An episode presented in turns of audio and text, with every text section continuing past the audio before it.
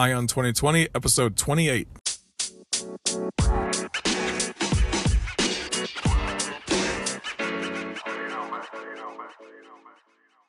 Have 2020 Vision with Eye on 2020, the podcast that brings you all the news and events in the lead up to the next presidential election. I am Ray Eaton, and I will keep you up to date as we approach November 2020 with a libertarian perspective of all the candidates and their policies, along with the news.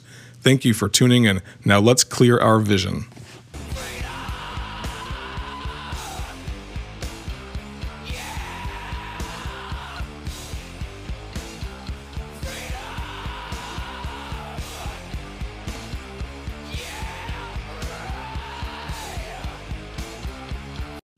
Hey everybody, it is Ray Eaton here, your host of Eye on 2020, the place that you're coming to on a daily basis to hear the news, the events, the things that are going on regarding the 2020 election as we move closer to 2020.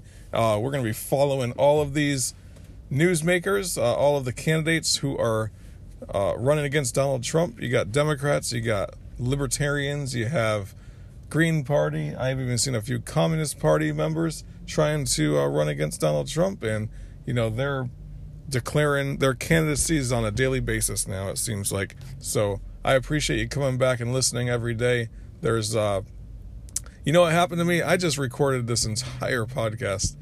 Uh, spent about 25, 30 minutes recording, and I got done recording, and I thought I had re- I thought I had been recording because I literally went on and on and on and I had a great podcast for you. And all of a sudden, it just, uh, I looked down and it was not recording at all. I think this has happened to a few podcasters that I've listened to as well.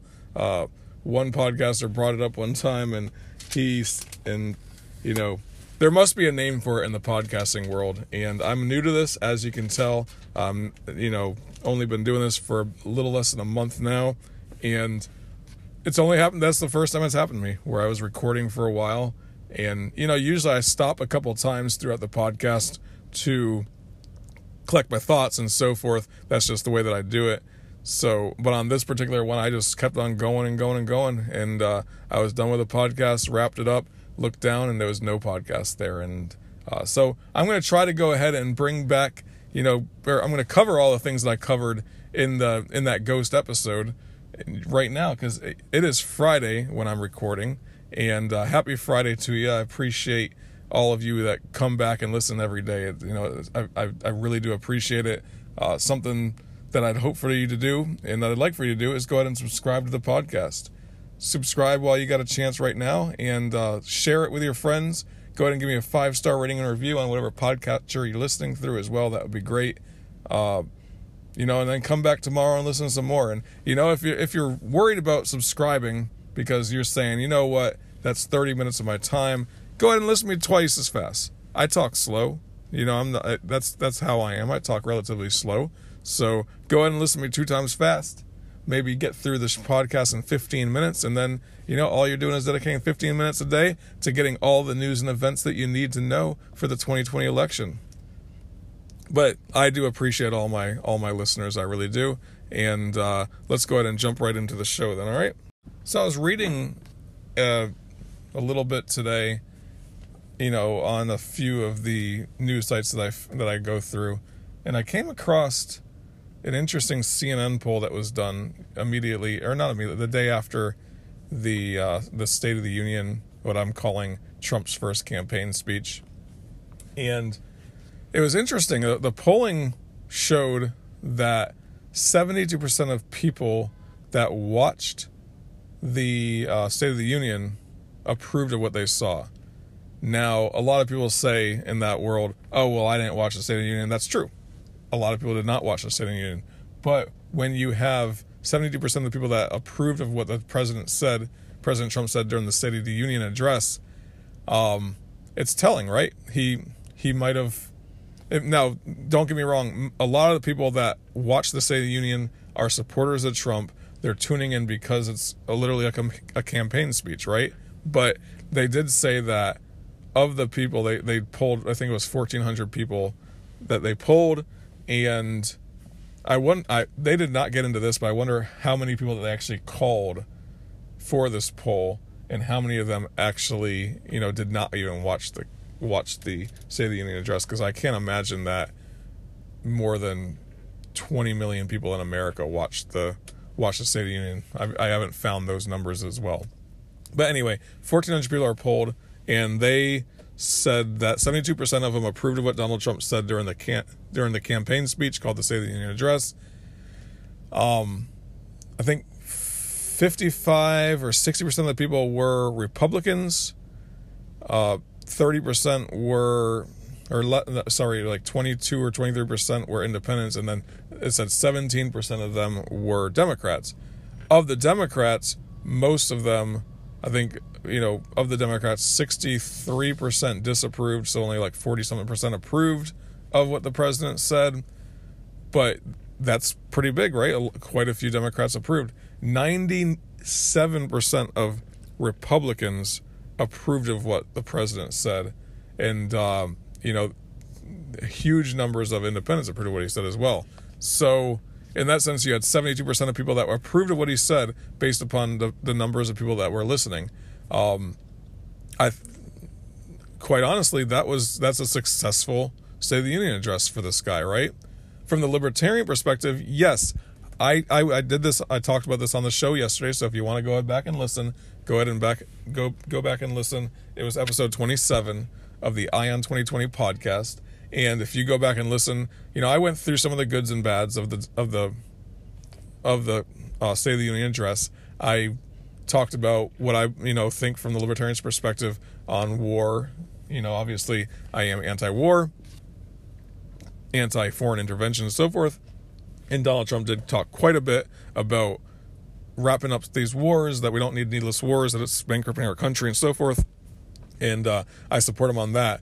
And then there's things that, but there's things that he talked about that I that I disagreed with as well. And one of the things that I missed, but I was talked uh, that I should have talked about is the fact that he was talking about family medical leave and making that a mandatory thing in the country if you're an employer and have paid family medical leave that's definitely you know those types of entitlements right there are between employee and employer if you're not happy with your employer because they don't have family medical leave paid medical leave then go i mean we already have the mandatory eight weeks off i think that they have to give a person after you know after they're pregnant or after they have a baby. Uh, they also a lot of companies will give that to the to the male employees as well. Um, now they're going to mandatory man, make it mandatory that you have to pay the employee during that time as well. That's just intrusive government, and I think that's wrong. But Donald Trump is supporting that. I think he's going to use that as a leverage, a way to get things that he wants. So that's that's why he threw that out there. It was kind of just giving it to the, um, you know, throwing a bone to the Democrats, right? But he talked about that. Then he talked about ending the nuclear proliferation agreement, and I think that that's wrong as well. That's just a very dangerous place for this country to be at, um, in this world to be at. To be honest with you, I mean, it's it's going to embolden other countries to make more, ma- manufacture more nuclear weapons and so forth. And I think that's a scary, a very scary road to go down. So I I definitely uh, think that in this in the State of the Union address, Donald Trump addressed some good issues, some bad issues from that libertarian's perspective, I, you know, that's all I do is I'm just honest about it. And I just think that it's very telling that 72% of people that watched it were happy with what he said. And, you know, that's, I, I guess that's good for him. It's going to be, it says, it says that he is saying the things that his supporters want to hear. It's saying that he's saying the things that a few Democrats want to hear but it really says a lot about the independents that those people are swayed by him and that that, that might be beneficial to him uh, when people go to the polls so when people go do go to the polls they're going to have a populist president a populist but um, slightly popular very popular with his base slightly popular with some of the independents and very unpopular with democrats that's known right but then we're going to look at the Democrats and their type, their um, their messaging, because you always hear about the pendulum within politics.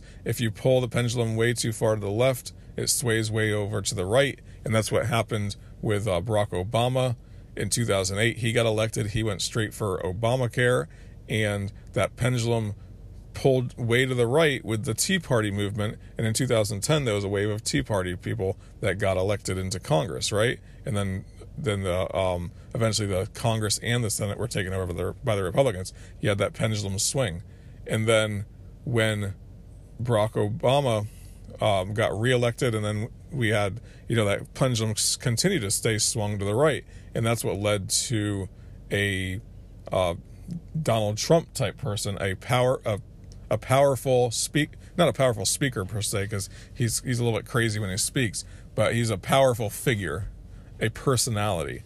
You had a powerful personality in Donald Trump, and that swings that pendulum to the right, and you get a lot of people that voted for Donald Trump. He wins the election. So now, by pulling that pendulum way over to the right that you did with Donald Trump, that thing's going to swing way over to the left, and we saw that with the with the elections in 2018. The Democrats take over the House and so forth. So that pendulum swings way over to the right. Uh, when you had, but my point is this: the Democrats' messaging for 2020 is way different than the Hillary Hillary Clinton message of 2016. Right? She was a very middle of the road. She was talking about reforming Obamacare. She was just talking about, you know, very few major controversial issues. She was just going that middle of the road route with a Democrat lean, you know, help Social Security, you know, we're going to help, edu- we're going to fix education and da da da da da, but nothing that was too serious, nothing that's too controversial. 2018, you have the wave, but 2018, you have the wave of the um, Bernie Sanders types, Democrats. Uh, some of them got elected in the Congress, but the main thing is is that Bernie Sanders is that that social democratic view has really influenced all of the candidates I think that are running for 2020. A lot of those people are trying to stay middle of the road slightly, but you have, you know, a very outspoken group that is talking about reform or taking over the medical system completely. You have people that are, you know, talking about class warfare big time. And it's just uh, those are things that you would have never talked about in 2016. The Democrats did not talk about during 2016, but today they are rampant with these social democratic views. You know, huge estate tax on on wealthy people.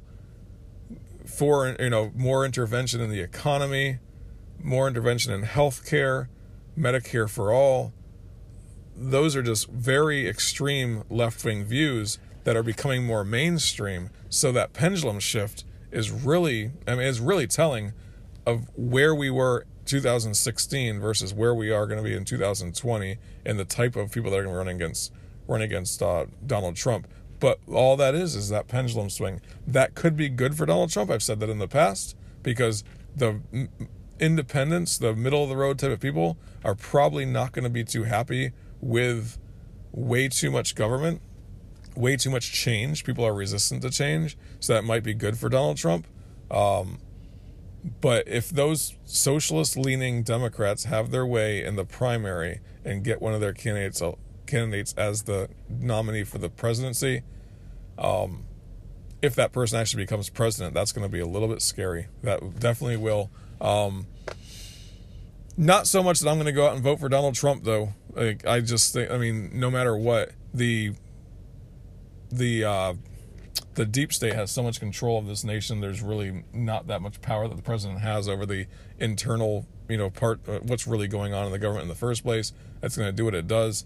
Um, but then again, you know, with the Democratic Congress pushing things through, I always I always say division is good for government um, or good for the people. It's bad for the government, but we want it to be bad for the government because all the government does is take tries to take over more of our lives, right? So let's let's i mean that's just what i bring up this pendulum swing it just seems so much different on what these candidates are running on now versus what hillary clinton was running on in 2016 and um, i just want to make you guys aware of that as well those were my thoughts in some news about elizabeth warren uh, her campaign is getting going i think she's going to announce officially this weekend that she's going to be running for president and a little bit of controversy has been coming out, and I don't know if this is going to catch up with her or not. I don't know if it's going to affect her campaign too much or not. But I just thought I would want to bring it up because it's it's a little bit funny-ish. You know, it's a little somewhat funny. Uh, she says she has an apology from the heart for identifying as a Native American. This is from the USA Today, Washington. Uh, yeah, USA Today. She apologized for not having been more sensitive about tribal citizenship. And she's just been all about apologizing for this thing, right? There's another one in Real, Real Clear Politics. It says that she apologizes for calling herself American Indian on the bar registration. And this is, if she becomes the Democratic nominee, it's just going to be funny listening to the way that Donald Trump uh, aggressively goes after about this because she literally lied, lied about this for her entire life, uh, just based upon some idea in her mind, I guess, that she has some Native American ancestry of one, you know, when, and then when she finally did the test, it was, you know, one 1024th or something. I mean, absolutely no Native American blood at all in her practically. And, uh, she just, you know, she's, I guess she's said this all of her life. And, you know, I wonder how, if she's gotten to where she is based upon having said that. I, I, doubt that's the case. I mean, I'm sure she's a hardworking lady and everything. I just thought it was, and I'm sure she's very intelligent as well. I just thought that's so funny that she just keeps having to apologize for this. But if she becomes the nominee, man, Trump is just gonna bash her constantly about it, and uh, he's gonna he's gonna call her lying. You know, like he he had lying Hillary. He's gonna have lying Warren or something. He's gonna come up with something because he's great with those little one-liners, right? So it'll be funny to watch now there's another thing about her campaign going on right now, and everyone's challenging her whether this wealth tax is even constitutional. And she says it is. She says she has 12 or 13 scholars that can defend her on this, that says it is a that is constitutional, but it's really, you know, it, it's a, it's an overreach of the government to be able to take somebody's wealth that they've already earned. I think the Constitution, with the 16th Amendment, I believe it is, does say that Congress can pass a, or pass taxes and levy taxes on people, and I think it comes down to that the that the Supreme Court has definitely said that this uh, that the income tax is okay, but not a wealth tax, and that w- and then they're saying that in the articles that I'm reading that these things will be definitely um, tried in court. I guess is what it would say. If if it it would be opposed in court if she was able to get a wealth tax passed. And then she has this little spat with Michael Bloomberg. Uh, he said the Constitution lets you impose income taxes only, so I think it's unconstitutional. And that's what Michael Bloomberg, Bloomberg, mayor of New York, said about it. And then she fires back and says, billionaires like Howard Schultz and Michael Bloomberg want to keep rigging or keep a rigged system in place that benefits only them and their buddies, and they plan to spend gobs of cash trying to buy the presidency and keep it keep that way, keep it that way. Not on my watch, she says. But she has this thing where she just wants to sidestep the Constitution and you know just impose taxes on people. The Constitution is there to be, you know, as a guidepost, I guess, because we all we all know this. I mean, the, the government we have now is you know, some people say the government we have now is way the constitution is way away from the Constitution, um, and others say things differently. That you know, the government that we have now needs to go further than what the Constitution allows. So, she's obviously one of those that wants, you know, the government to have more power than the Constitution uh, supposedly allows. All these people they try to stretch it and they try to figure out ways to get around it and so forth.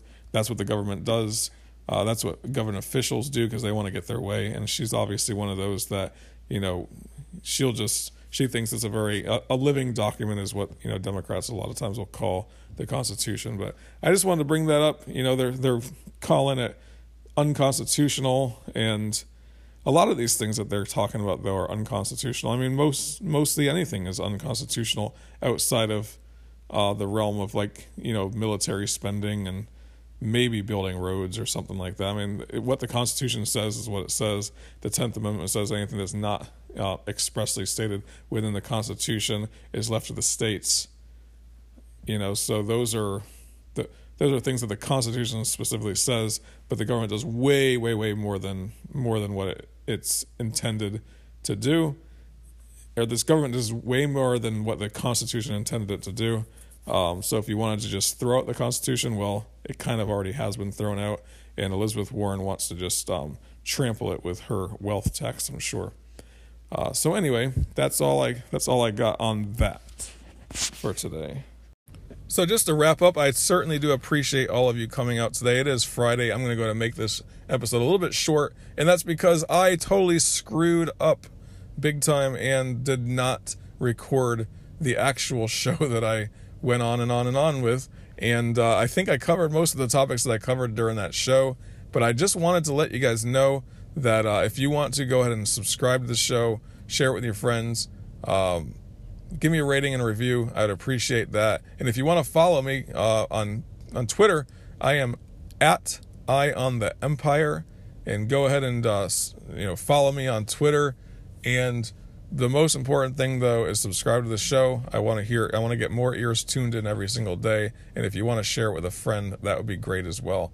Uh, this is Eye on 2020, your place to have clear vision for the 2020 elections. So keep on tuning in, tuning in so your vision can stay clear.